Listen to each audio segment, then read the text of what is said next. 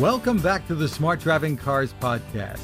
This week's podcast is sponsored by the Smart ETF's Smart Transportation and Technology ETF, symbol MOTO.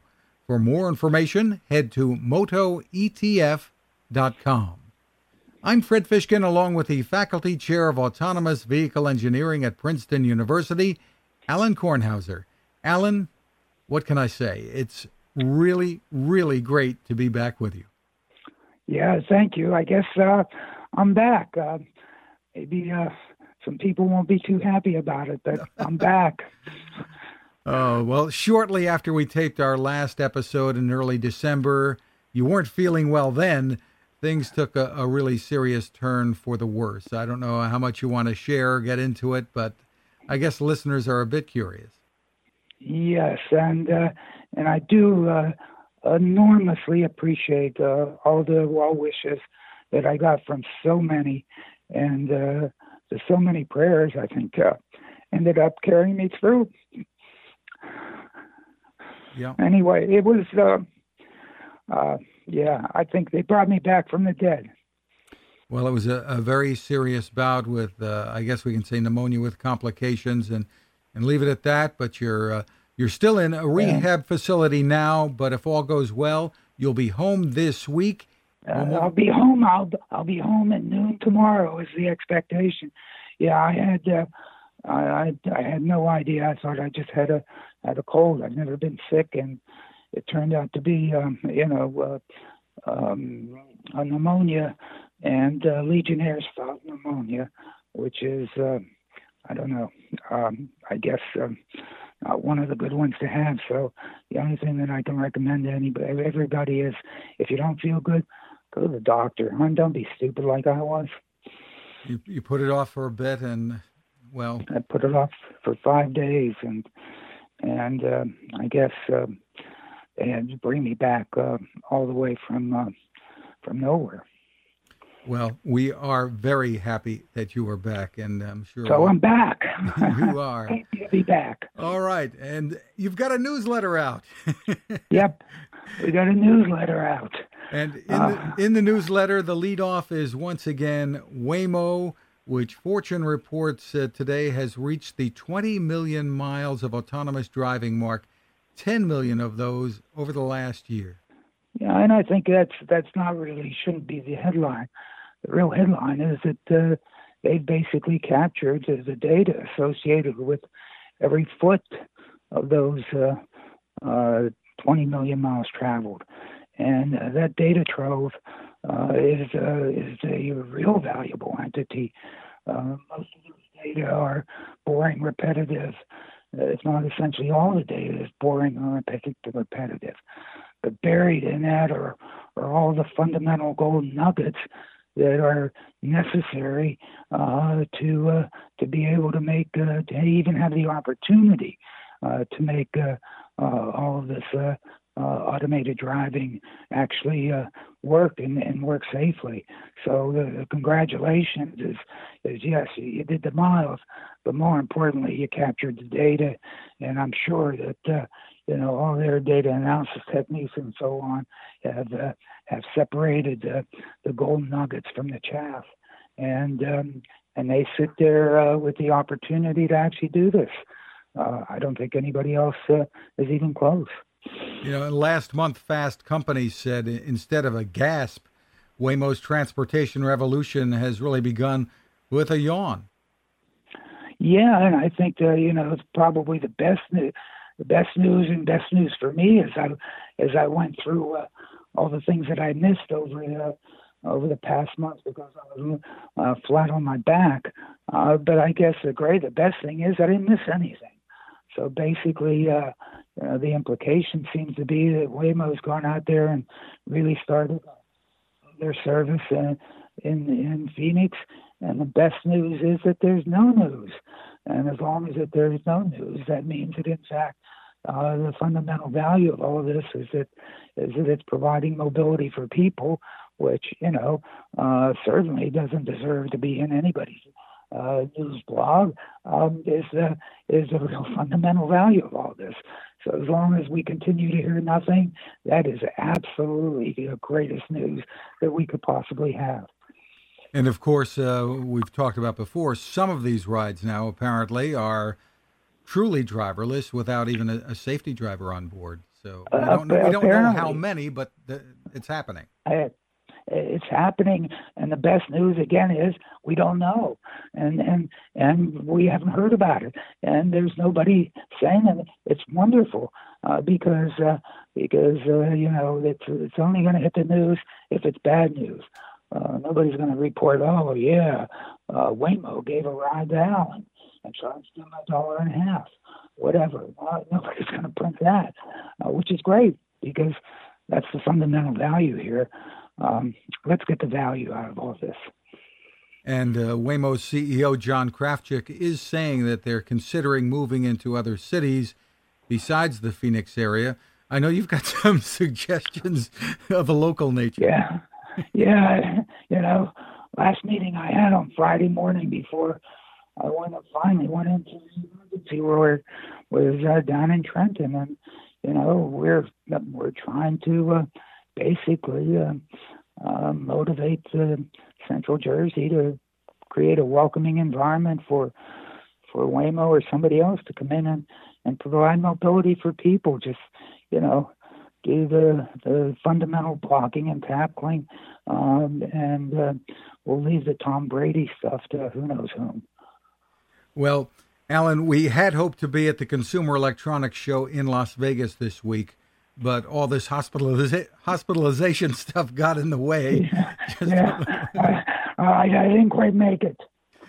And we'll be hearing more about what's taking place there. But once again, there's a big focus on autonomous vehicle technology at the show, and you highlight one recent report uh, about uh, Daimler having to adjust expectations for creating a successful driverless taxi business. Yeah, well, I think it's great because you know what they showed, whatever it was, three years ago and so on, is you know, for the for the uh, you know 0.1 percenters that already have too many ways to get from A to B. And, you know, they have chauffeur A, B, C, and D to use, and black car, whatever, whatever, whatever. Uh, and certainly, uh, uh, and I hope uh, that uh, all the effort that's being put into technology, not only on the hardware side but the software side, and the, and the the uh, neighborhood welcoming side and the, and the social side is focused on just providing uh, mobility for people, uh, allowing people to you know go get their haircut, uh, go to work, uh, go to the library, uh, go do normal things without the necessity of having to own a car in this whatever uh, dystopia that I guess the second half of the 20th century, in which you know we're all uh, in there with our individual cars, uh, just creating a, a, complete mess of, of, our living environments. So, in a sense, um, um, yeah, um, uh, hopefully that's where it's going in this uh, beginning of the uh, Roaring Twenties version two, I guess. We've just entered. Hope it's a, a, a ride sharing decade ahead, right? Absolutely. Why shouldn't it be? Hey, we'd probably all be happier together. Uh, uh, socially, we'd, we'd probably uh, better together.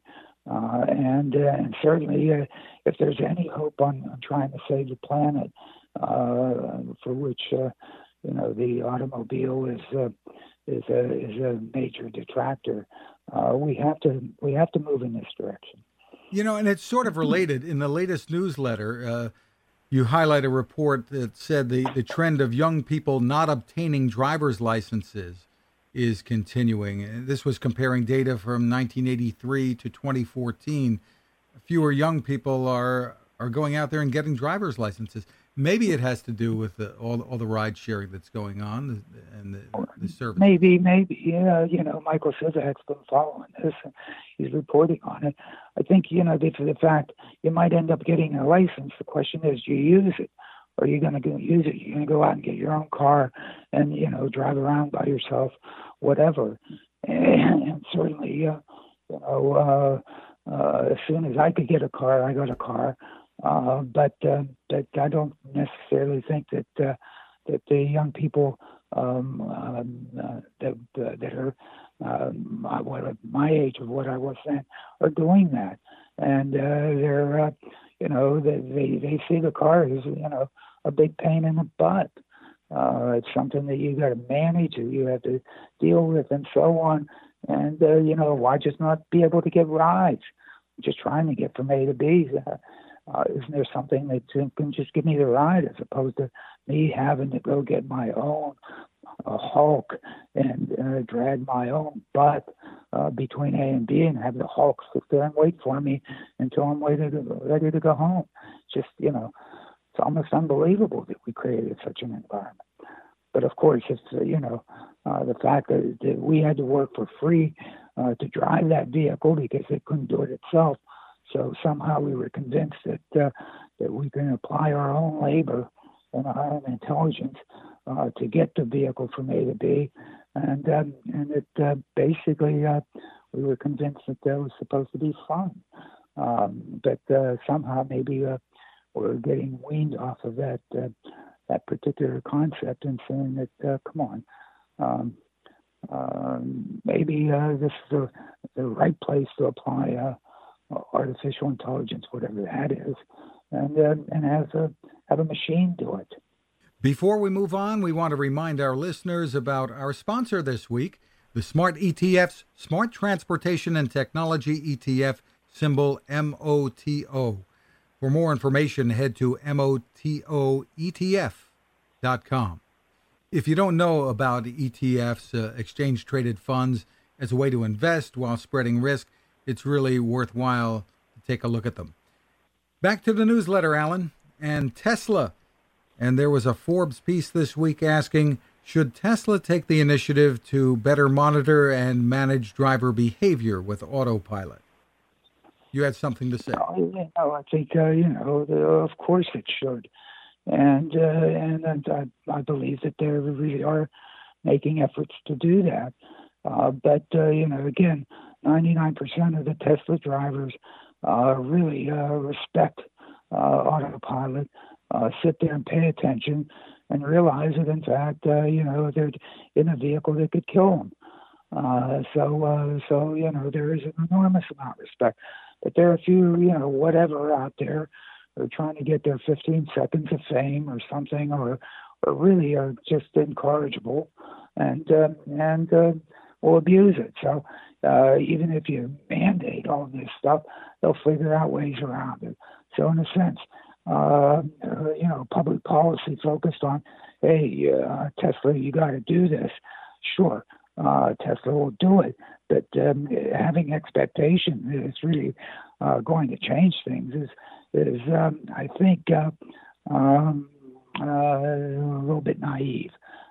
it really, it isn't going to have an effect.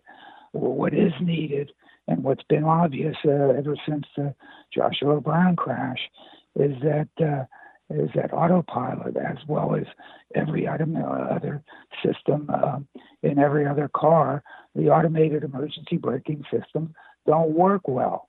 And in some sense, it might be the uh, the fault of the the um, the uh, Society of Automotive Engineers, who you know from basically day one has said, uh, "My goodness, if the if the system uh, has false alarms, um, and its false alarm rate is too high, it should be turned off uh, because uh, if those false alarms basically uh, reduce the, the ride quality, uh, then then they should be turned off.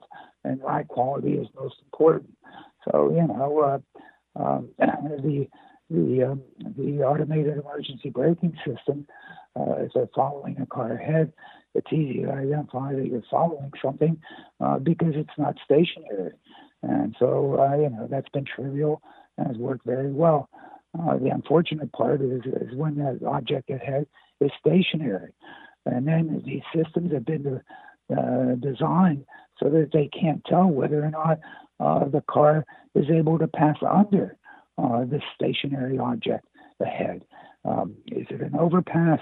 that is easily uh, passed under, or is it a parked uh, fire truck? And, you know, that's the fundamental problem. And that false alarm rate, uh, I guess the, um, uh, the engineers that have designed this have said that, uh, you know, um, uh, can't tolerate the, that false alarm, so therefore turn the system off and don't have it operate. Uh, you know, the NTSB or NHTSA should have stepped in a long time ago on this thing. Uh, but uh, when they step in, it's not just stepping in with respect to autopilot, it's stepping in essentially with respect to every one of these automated emergency braking systems. All you need to do is, is look at the videos from the IIHS and see that these, these systems really don't work in the operational design domain of the conventional automobile. And that operational design domain of the conventional automobile is basically operating on roadways at speeds of between zero and, I guess, 90 miles an hour or something, or maybe even higher. And, and unfortunately, uh, if that's really the operational design domain of these vehicles, the automated emergency braking system does not operate uh, throughout that operational design domain. It might operate between, you know, zero and 12 miles an hour or something like that, uh, but doesn't seem to operate at others. Find it, fix it, get those systems to work, put more intelligence in it, and so on. And that's what uh, National Transportation Safety Board and NHTSA should be should be basically hammering on these companies. This isn't an auto autopilot problem. This is an automated emergency braking problem. In the newsletter, we talk about a couple of different reports here. Uh, one uh, about uh, there was a video of a Model 3 avoiding a collision while it was on autopilot, and uh, right, right. Uh, there were also some reports of some fatal crashes. Yeah, there's a report of a fatal, uh, most unfortunate fatal crash involving involving a car that runs a red light. Okay, I mean, um, unfortunately, cars run red lights all the time. None of these systems, except for maybe the ones on Waymo and Cruise, and, and maybe a couple others that aren't on, on, on the market, uh, uh, even know that there's a red light there. So it's, it's the driver ran the red light, and and uh, and uh, the, the the fact that the driver uh, runs the red light is in uh, a car maker A, B, C, ever a model knows what one, two, three, or four. Uh, doesn't matter. Uh, most unfortunately, the tragedy is is that the driver ran the red light. Tesla, in the meantime, Alan, has seen its shares soar since Elon Musk announced fourth quarter sales last week. It delivered 112,000 vehicles in the quarter. That exceeded expectations on Wall Street, and they're taking off like one of Musk's rockets. yeah, uh, yeah. I guess you know that's another thing that happened when I was flat on my back. Uh, uh, oh my goodness, look at Tesla. I mean, that is really you know quite impressive. I mean, they're doing something with electric cars that uh, the whole rest of the industry uh, hasn't even come close to doing. And um, um, is it going to stick? Uh, I don't know, but boy, you, you got to sit there and just with your your mouth uh, gaping open and say, "Wow, uh, that is really impressive." Uh, and this is done in the marketplace. This isn't, uh, you know, some government deployment contract or whatever. Um, uh, you just have to sit back and say, "Wow!" At least that's what I do. Oh, my goodness. And it seems like um, uh, all my friends and everybody's out there, you know, buying Teslas, uh, Dick Mudge, and so on. I don't know. That's um, oh my goodness. Maybe even Fred Fishkin. Yeah, may, I, t- I did take a test drive. I, I, I, can chalk that up to research for the podcast, but I, wa- I, I yeah. checked out the latest autopilot, the latest autopilot, and I was impressed with what it does make you do. It does make you keep your hands on the wheel even while it's on autopilot. So this stuff about uh, people putting their hands down, falling asleep, it, it, the car is not going to let you do that. It, it, disables autopilot, at least in my experience. So interesting. Sure, but yeah, yeah, but you know, there's somebody there who can figure out, you know, how to fake their way, or how to, you know, uh, get around it, but uh, there's no way to stop those folks. Uh, they're going to do it. They've always done it. They've always, you know, uh, done been, you know, just uh, either uh, trying to get 15 seconds of fame or, you know, just being total jerks. Uh, whatever. Um, um, what are we going to do? We're all human, and I guess uh, I did my stupid thing in the beginning of last month. Um, everybody else does stupid things. Well, you do have a half baked section in the newsletter once again, and and you've already touched on this a bit. There's an EE Times report uh, on a wave of new automated vehicle safety standards arriving this year, 2020. And you point out before moving on to new safety standards, how about those automatic emergency braking systems that, that are not working, as you've just said? Uh, absolutely. I mean, please get those to work throughout the operational design domain of the conventional automobile on which these systems are placed. Okay? Because, in some sense, uh, talk about false expectations. You just want to look at some of these commercials now. The uh, some of the car manufacturers are actually beginning to tout these systems. The problem is these systems run in the don't don't work with stationary objects. And that's I don't know if they start putting that in fine print, or maybe we need to uh, federal drug enforcement or something uh, agency. I guess NHTSA won't make them do it uh, to actually you know put in there that hey, uh, this stuff this only works as long as you're whatever, whatever, whatever, and and that's just uh, please, you know, if you're going to sp- spend all this uh, technical uh, technical um, effort um, uh, to uh, create standards, uh, please create the standards that that make the automated emergency braking systems work. And in the meantime, we need to educate the vehicle owners what to expect and what the vehicle is not going to do. They need to understand that, and there's a, there's a lot more absolutely. of that that needs to be done. Absolutely, absolutely, we need to do that, and every vehicle owner needs to realize that uh, that. Uh, uh, if uh, if there's a steering wheel in front of them, uh, they're responsible. Okay, uh, they're responsible. And if there there's a gas pedal and there's a brake pedal, they're responsible. And if uh, some system is on there to basically uh, let them help them out sometime, uh, great. Uh, but be very leery of that system because because it just may not be there when you need it. Uh, so uh, just like um, a 55 Chevy, uh, you had to be there uh, basically. Uh, um, uh, uh, you had to drive it the whole time. Um, these cars uh, today, for the most part, you still need to drive them the whole time. Was that a Nova or an Impala? Nova, Nova, no go. in Spanish, uh, whatever. Uh, I hope it was an Impala. Impala was a more expensive one, but uh, I could have never afforded one, so uh, so it was probably a Yugo. Well, we're going to tap the brakes on this edition. Uh, thanks to our sponsor this week, the Smart ETF's Smart Transportation and Technology ETF. The ticker symbol for the ETF is MOTO, and more information is available at motoetf.com. You can find us at smartdrivingcar.com, also on Anchor FM, Spotify, TuneIn, Apple, Google, Spreaker, SoundCloud, and more. Ask your smart speaker to play us. You can find my tech reports at techstination.com. Alan, we know this wasn't easy for you, and please keep up the recovery. I know all of our listeners join me in that wish. Thank you, and it's great to be back, and thank you to everybody for all the kind words and prayers. I'm Fred Fishkin with Alan Kornhauser. Thanks for listening.